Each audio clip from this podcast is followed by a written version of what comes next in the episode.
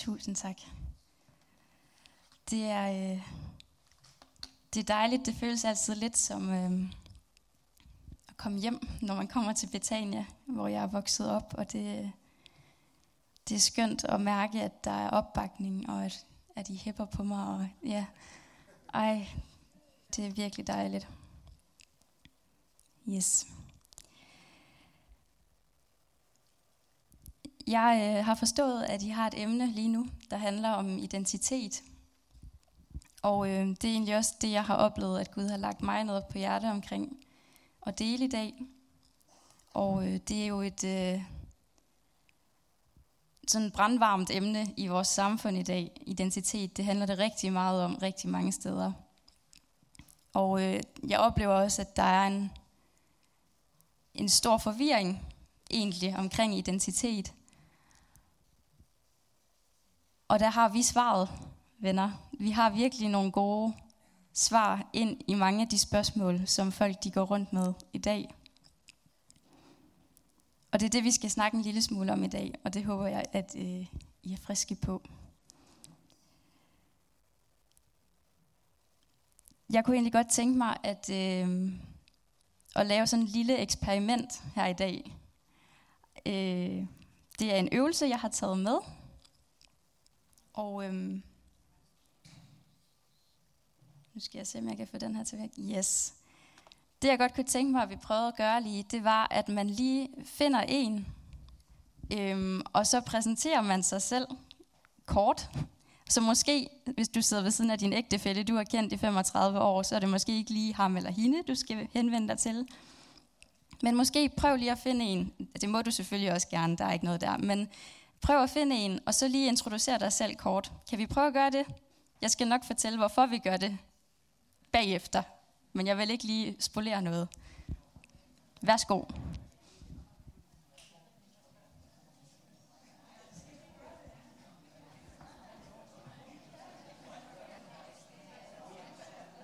Okay.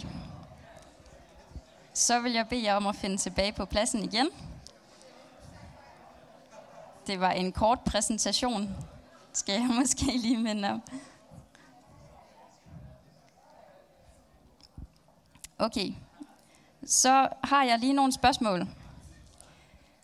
Hvor mange af jer nævnte jeres navn, da I skulle præsentere? Kan jeg få en hånd? Ja, det, det gjorde vi alle sammen, ikke? Hvor mange af jer nævnte jeres alder, da I skulle præsentere jer? Det var der faktisk, det ligner, at det er flest sådan lidt halv yngre, der måske har. Kan det, er det rigtigt forstået? Oh, okay, så undskyld, yes. Um, hvor mange af jer nævnte jeres profession, altså om I arbejder og studerer, hvad I laver? Det var der også forholdsvis mange, der gjorde. Hvor mange nævnte sådan en, en form for titel i bær, for eksempel jeg er mor, eller jeg er datter, eller jeg er bedsteforældre, eller så videre? Lidt færre igen. Yes. Hvor mange øh, brugte tillægsord, for eksempel, jeg er sjov, eller jeg er intelligent, eller jeg er sød, jeg er venlig. Der var tre personer i forsamlingen. Okay. Hvor mange nævnte øh, Gud eller Jesus? Der var også der var nogle steder. Okay, og hvor mange af jer, af jer nævnte Gud eller Jesus, fordi vi er en kirke? Hvor mange vil have gjort det ude i... Okay. Jeg skal nok vende tilbage til det her øh, lige om lidt. Men det er sådan en sjov ting med præsentationer, er det ikke det, at øh, vi har det med sådan at, at fokusere på mange af de her sådan lidt ydre ting. Altså hvad, hvad, okay, hvad vi hedder, det er måske ikke sådan en ydre ting, men det er i hvert fald et faktum. Vi har et papir på, hvad vi hedder. Øh, vores alder kan man heller ikke diskutere så meget om. Øh, hvad vi laver til daglig osv. Øh, jeg prøvede faktisk på et tidspunkt, da jeg startede på mit studie, vi var 130 studerende, der startede på samme tid. Og så sad vi inde i sådan et klasselokale, og så skulle vi alle sammen lave sådan en runde, 130 mennesker, hvor vi skulle fortælle vores navn, vores alder og hvilken by vi boede i.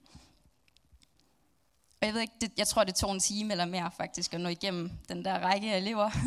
og jeg sad, jeg sad bare med sådan en følelse af, men vi kender overhovedet ikke hinanden alligevel, selvom vi har fortalt hinanden de her fakta. Øhm, så det kan godt på en måde være sådan lidt, lidt overfladisk, når vi bare præsenterer os selv med de her sådan, fakta omkring os selv. Vi ved ikke helt, hvad der egentlig er under overfladen ved det her menneske, vi står og snakker med. Ja, jeg har, øhm, jeg har været på jagt i Bibelen efter øh, nogle mennesker, der også har lavet præsentationer af dem selv, fordi jeg tænkte, vi måske kunne blive inspireret af, hvordan de har gjort det. Og den første, jeg har, øh, har fat i, det er Paulus. Paulus han har skrevet rigtig mange breve, og mange af dem finder vi i Bibelen. Og øh, han præsenterer sig selv på den her måde. Paulus, der ved Guds vilje er blevet apostel i tjenesten for Jesus Kristus. Og det gør han egentlig ret konsekvent. Det, det, det lyder lidt forskelligt, men det er egentlig alligevel meget enslydende med det her i alle de breve, vi har, som Paulus har skrevet i Bibelen. Øhm, lad os tage den næste. Så er der øh, Judas brev. Judas, han præsenterer sig selv som Judas, Jesu Kristi tjener. Og lad os bare gå videre til Peter. Peter i 2. Peters brev skriver, Simon Peter, som er apostel i tjenesten for Jesus Kristus. Og så er der min yndlings. Det er, øh, det er egentlig ikke en præsentation som sådan, men Johannes evangeliet, som Johannes har skrevet, der skriver han om sig selv, den disciple, Jesus elskede. Og det synes jeg er fedt.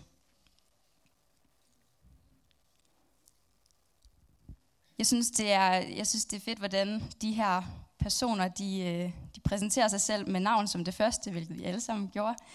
Øh, men så det næst vigtigste at vide om dem, det har altid noget at gøre med Jesus. Jeg synes, det vidner om, at, øh, at de var meget forankret i, hvem er jeg i Jesus? Hvad betyder han for min identitet? Og det er ikke fordi, at jeg står her og, så, og beder jer om at gå hjem og ændre jeres Facebook-profil. Og øh, jeg er øh, Jesu Kristi tjener og så videre. Slet ikke. Jeg tror bare, at vi måske kan begynde at tænke nogle tanker i forhold til, hvor meget fylder han i, hvem vi tænker, vi er. Ikke nødvendigvis, hvordan vi præsenterer os selv, men hvad vi tænker om os selv som Rikke hun også lige delte, sådan, vi kan så hurtigt komme til at fokusere væk fra Jesus. Vi kan så hurtigt komme til at lade alt muligt andet fylde, end at det er Jesus, der fylder mest for os. Yes. Jeg har, øh, jeg har været i gang med at kigge på et, øh, på et studie omkring identitet, og der øh, er der blevet spurgt nogle unge studerende i alderen 20-24 år, som sidder og snakker om identitet. Øhm, og det, der sådan var kendetegnende ved den måde, de talte om deres identitet på, det var, at der ligesom var sådan et ydre lag, og så var der sådan en kerne eller et indre lag. Ja, og jeg har prøvet sådan lige at lave en model, som, jeg en, som er lavet lidt ud fra det studie, jeg læste. Og her i det ydre lag, der finder vi det er dem, vi, det, det, det lag, vi ofte bruger, når vi præsenterer os selv. I hvert fald, hvis vi skal tro på den lille håndsoprækningsundersøgelse, jeg lavede før. Det er sådan noget med navn, det er sådan noget med alder, det er sådan noget med køn, det er sådan noget med profession, hobby, familieforhold, religiøs eller politisk overbevisning. Det er sådan nogle, øh, man kan kalde dem fakta, fordi de er ikke rigtigt til diskussion. Det, det er ligesom det her det er mig, og det er derfor, vi måske også bedst kan lide at bruge dem, fordi man kan ikke sige, jeg er Line, og så kan folk stille spørgsmålstegn ved det. Hvis jeg nu sagde, jeg er venlig, så kunne folk måske i højere grad stille spørgsmålstegn ved, er det rigtigt? Er hun det? Ja. Øhm. Så det er også noget, der er nogenlunde synligt for andre. Det er nogenlunde synligt, man kan finde de her oplysninger om mig. Øhm. Og så er det sådan nogle jeg har skrevet, det er sådan kendetegnet ved, jeg er, fordi vi med ret sikker, sådan, vi kan med en stor sikkerhed sige, jeg er de her ting. Ja. Og så har vi, øh, så har vi sådan det, det mere indre, som de her øh, studerende snakkede om i den her undersøgelse. Og det er sådan noget, som er lidt sværere at svare på. Jeg ved ikke, om I har prøvet øh, på et tidspunkt, jeg har i hvert fald prøvet, at jeg skulle lave sådan en tilmelding til et sted, og så skulle jeg svare på, hvad var mine styrker og svagheder? Og man kan sagtens, altså der er de der felter altid, ikke? Sådan navn og e-mailadresse, alt, man, det skriver man bare ind. Lige så snart man skal til at svare på et eller andet, der har med personligheden at gøre, så sidder man og tænker, hvem er jeg overhovedet? Hvad kan jeg skrive her? Øhm, eller hvis man skal lave et CV eller et eller andet, og man skal skrive, skrive nogle personlighedstræk på, så kan man også blive sådan, hvem, hvem kan hjælpe mig med det her? Hvem er jeg overhovedet? Hvad, hvad, hvad vil være sandt at skrive her? Så på en eller anden måde, så er nogle af de her ting mere til diskussion. De er sådan lidt mere implicite. Det, det er sværere at, øh, at fuldstændig sætte ord på. Og det har jeg så skrevet sådan, er jeg? Fordi det er sådan nogle ting, vi godt kan blive i tvivl om. Hvem er vi egentlig derinde? Dybere inde. Og det der er ved det her indre lag, det er, at der kan mennesker tale meget ind. Så hvis jeg for eksempel siger om mig selv, at jeg har en idé om, at jeg er venlig, det har jeg måske, fordi der er mange mennesker, der har sagt til mig, Line, du er venlig. Du er venlig. Og hvis jeg har bygget nok op af det, så begynder jeg at tro, at jeg er venlig. Men omvendt, hvis jeg så hører, hvis jeg nu de næste par uger hører fem forskellige mennesker komme og sige til mig, Line, du er ikke særlig venlig, så er det måske det, jeg begynder at tro. Så kan jeg ikke længere sige om mig selv, jeg er venlig, fordi der er nogen, der har sagt mig imod. Så det, jeg mener med det her, det er, at mennesker har taleret ind på det her øh, niveau af vores identitet. Det betyder også, at Gud han har taleret ind på det her niveau. Og det betyder faktisk også, at djævlen han har også tale, eller han kan også tale ind i det her niveau. Og det tror jeg, han prøver at gøre meget. Vi læser om i Matthæus 4, hvor Jesus han var ude i ørkenen og blev fristet. Noget af det første, djævlen han gør, det er, at han siger til ham, hvis du virkelig er Guds søn. Han stiller sådan et spørgsmålstegn ved hans identitet, det der sådan er inderst. Eller djævlen kan komme og spørge, er du virkelig? Er du virkelig frelst? Er du virkelig elsket af Gud? Er du virkelig Guds elskede barn? Guds elskede søn? Guds elskede datter? Er du virkelig tilgivet? Er du virkelig retfærdiggjort? Han kan sådan gå ind og så tvivl om vores identitet på det her niveau. Fordi han ved, hvis han kan så tvivl om, hvem vi er, vores identitet og hvad vi tror om den, så kan han også så tvivl om, eller så kan han begynde at påvirke vores aktiviteter. Fordi hvad du tror om din egen identitet, det påvirker din aktivitet.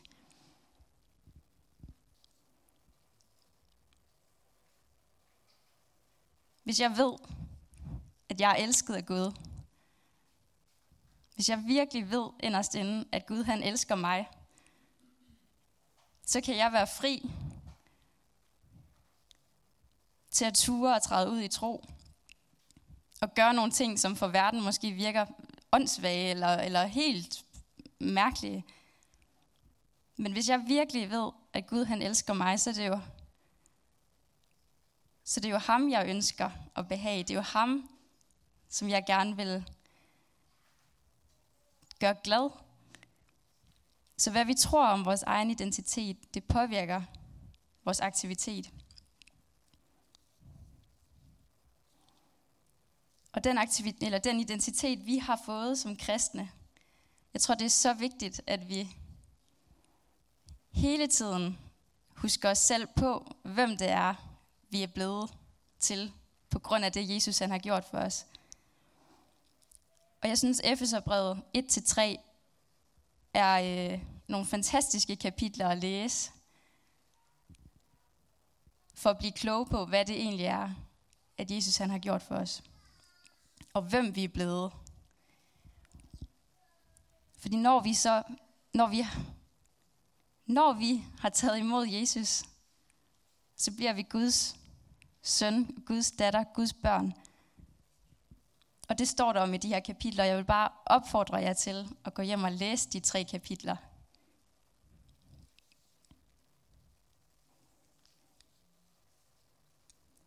Når vi er blevet kristne, når vi har taget imod det, Jesus han har gjort for os, så bliver vores kerne, det her blå område på modellen, det bliver fyldt ud. Gud han taler ind i det, og Bibelen bliver ligesom, Guds ord bliver ligesom det, som er objektivt for, hvem vi er på det niveau. Vi kan læse i Bibelen, du er retfærdiggjort, du er tilgivet, du er sat, det står i Efeserbrevet, du er sat ved siden af Jesus i den himmelske verden. Du er blevet placeret i ham. Når Gud han ser på dig, så ser han gennem det, Jesus har gjort, så du er syndfri, tilgivet, ingen fordømmelse for dig, som er placeret i Jesus. Så derfor så vil de stemmer, der kommer og prøver at, at, at fortælle dig om, hvem du er, dem kan du kæmpe imod, fordi du har en objektiv sandhed i Guds ord.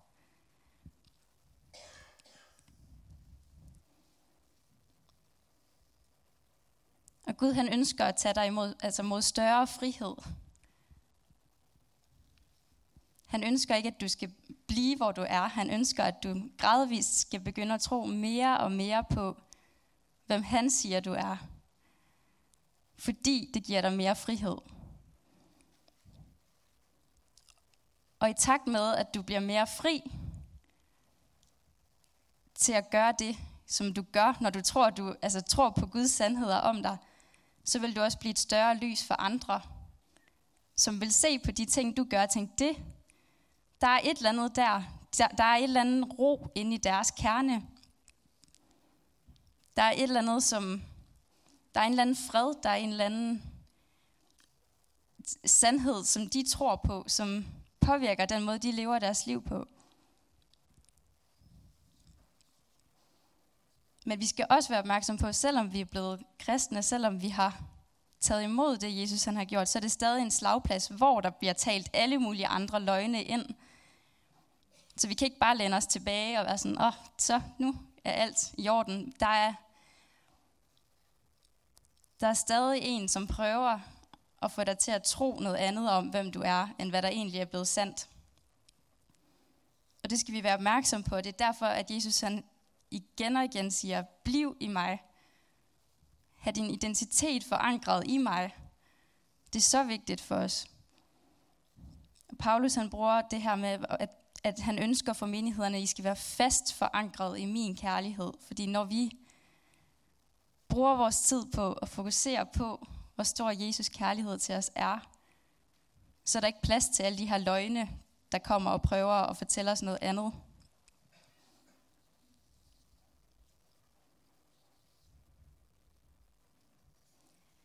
Paulus han har nogle bønder, han, øh, han beder ind over menighederne i, øh, i Efeserbrevet, og jeg kunne egentlig godt tænke mig at læse dem højt. Jeg synes, de er fantastisk gode, også i forhold til det her.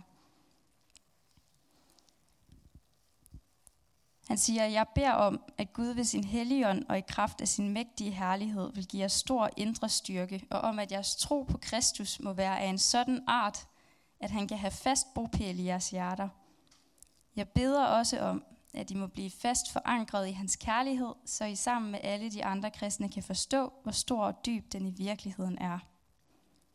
Jeg beder om, at I virkelig må kunne forstå Kristi kærlighed – der overgår menneskelig fattigevne, så I fuldt ud kan opleve alt det, Gud har til jer.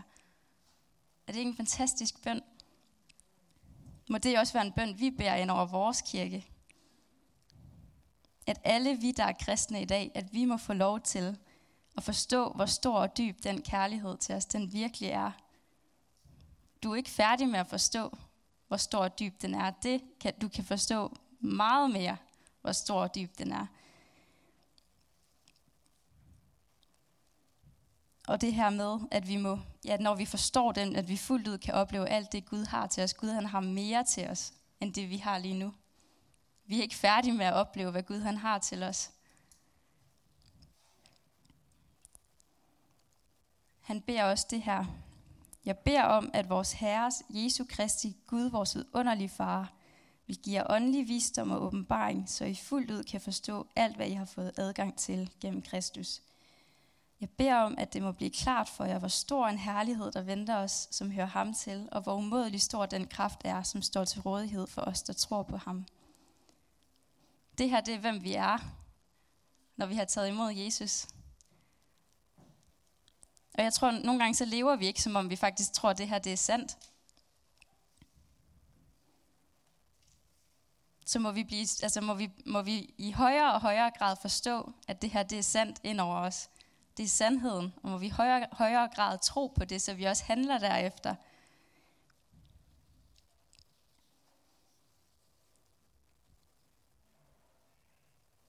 Fordi det her budskab, det sætter os i frihed. Det gør os mere fri til at leve det liv, Gud han har tænkt for os.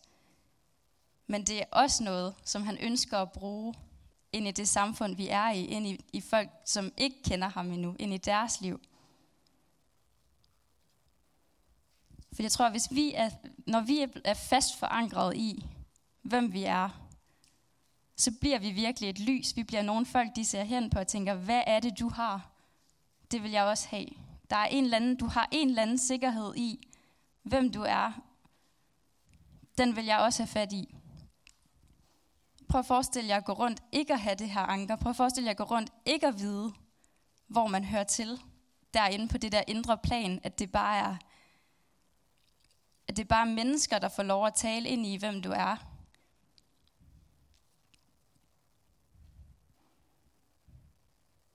Jeg tror, det giver sådan en, en, en rodløshed, som jeg også oplever, mange har i dag. Sådan en følelse af, at ikke at være god nok, og ikke at, at høre til nogen steder, og ikke at vide, hvem man egentlig er, så man prøver at fokusere på alle de her ydre lag, og man øhm, prøver at vise, hvor, hvor god man er til det her, eller, eller hvor meget tid man bruger på det her. Prøver sådan at selv sætte sig selv.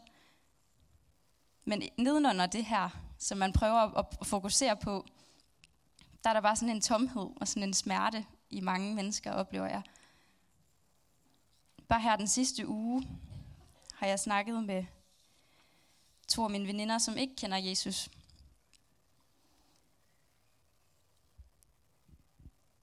Og jeg havde egentlig tænkt, I har sådan nogle dejlige, I, I virker ikke til at være interesseret i noget omkring tro, og sådan, jeg har ikke snakket med dem om tro før, men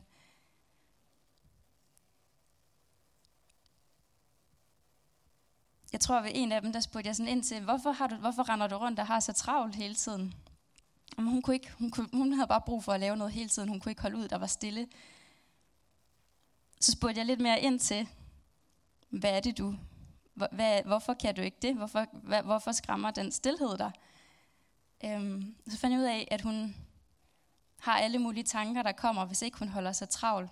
Og jeg havde egentlig ikke tænkt, at hun levede et, et usundt liv på den måde, eller men jeg tænkte bare sådan, wow. Den der sådan usikkerhed, der ligger nedenunder det, eller den der frygt, der lige pludselig kommer op til overfladen, når man lige bliver stille. Når jeg bliver stille, så mærker jeg Guds nærvær, så mærker jeg, at han taler ind over mig.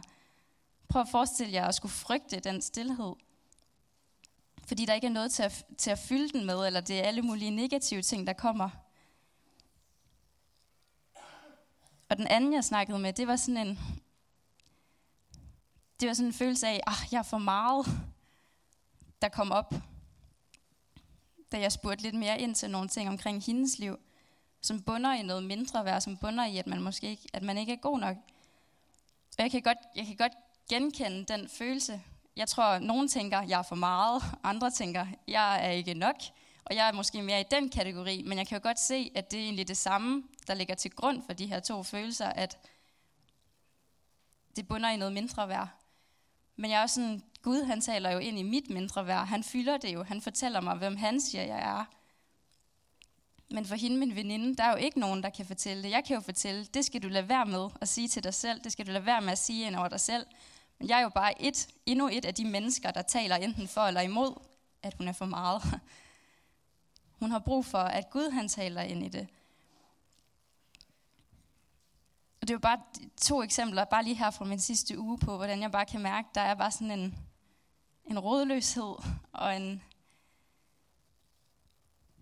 sådan identitetskrise i rigtig mange menneskers liv. Altså den her kerne af deres identitet, de ved ikke, hvad de skal fylde den ud med. Og vi har svaret ind i det. Det er så nemt lige at introducere Jesus der og sige, prøv, jeg har også oplevet den her følelse, eller jeg oplever også nogle gange den her følelse, men jeg lader Jesus fortælle mig, hvem jeg er. Og det hjælper. Kan I se, det, det, det er fantastisk mulighed for at introducere Jesus til vores venner og bekendte. Og der er så mange mennesker, der har brug for det. Men det er selvfølgelig vigtigt, at vi er forankret nok, at vi faktisk oplever, at Jesus han får lov til at helbrede de steder, hvor vi fortæller, os nogle, altså fortæller forkerte ting ind over os selv, eller lader andre mennesker fortælle forkerte ting ind over os, eller lader djævlen fortælle forkerte ting ind over os. Det er vigtigt, at vi oplever, at Jesus han faktisk får lov at helbrede os, for at vi kan være det lys for andre og fortælle løsningen for andre. Og i første omgang for, at vi kan få lov at leve mere frit, som Gud han har tænkt, at vi skulle leve.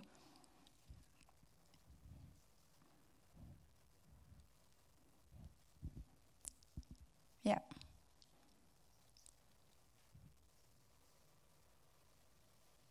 Og jeg ved ikke, hvor du står, om du, øh, om du dagligt kommer til Jesus og lader ham fylde, og lader ham fortælle dig, hvem du er.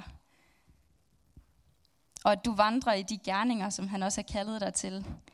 Eller om du, som, øhm, som Rikke lige fortalte her først, kan komme til at fokusere væk og leve mange dage i træk, hvor du måske eller alt muligt andet dikterer, hvem du er, og dermed komme til at påvirke, hvad du bruger din tid på.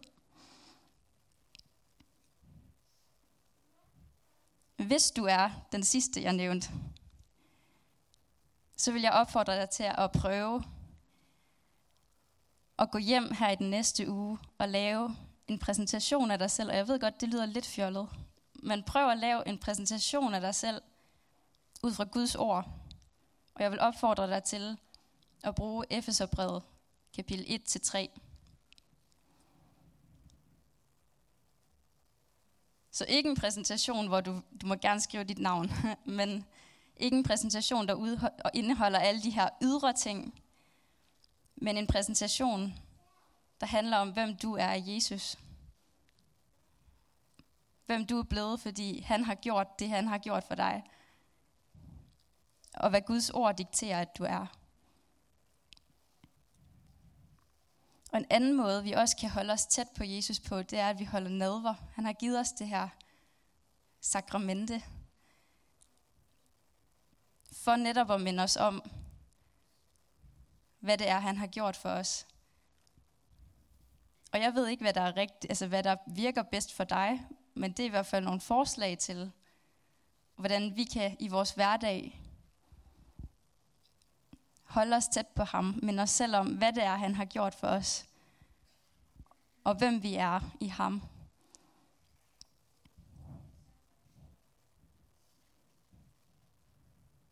Ja, jeg tror, jeg vil gerne bede her til sidst, og øh, jeg håber, at I vil være med til det.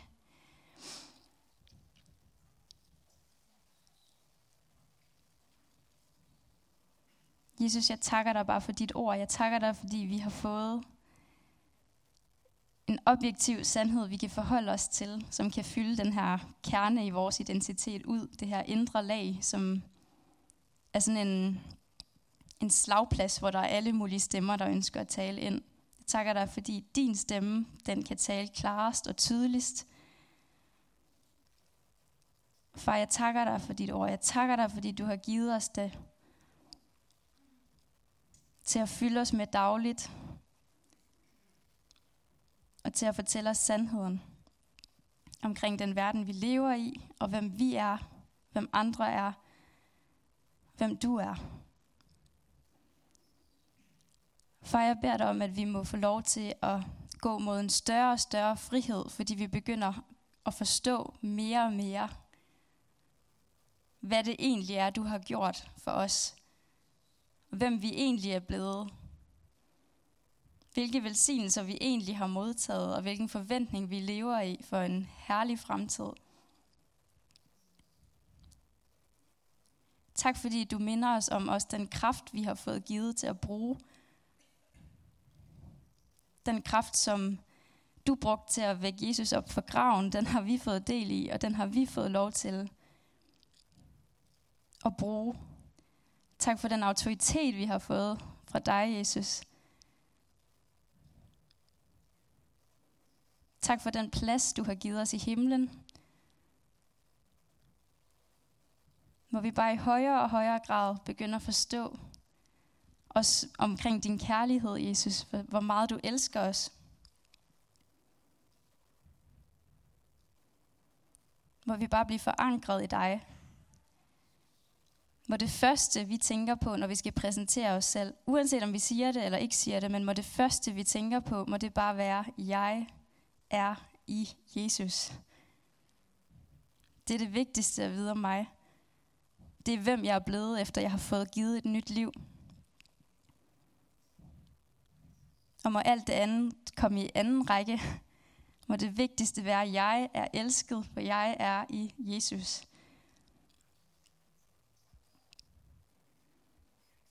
Tak, far. Tak for mere frihed. Tak for mere glæde, som følger af, at vi begynder at forstå, hvem vi er, og lade dig tale ind i vores indre. Og far, jeg beder dig om, at du i den kommende uge vil minde os om at sætte os ned og lade dig tale. At vi må få lov at møde, at møde dig og mærke din stemme ind i vores liv, ind i vores indre. At du vil tale sandhed, som bliver til frihed for os. Tak, Jesus. I dit navn. Amen.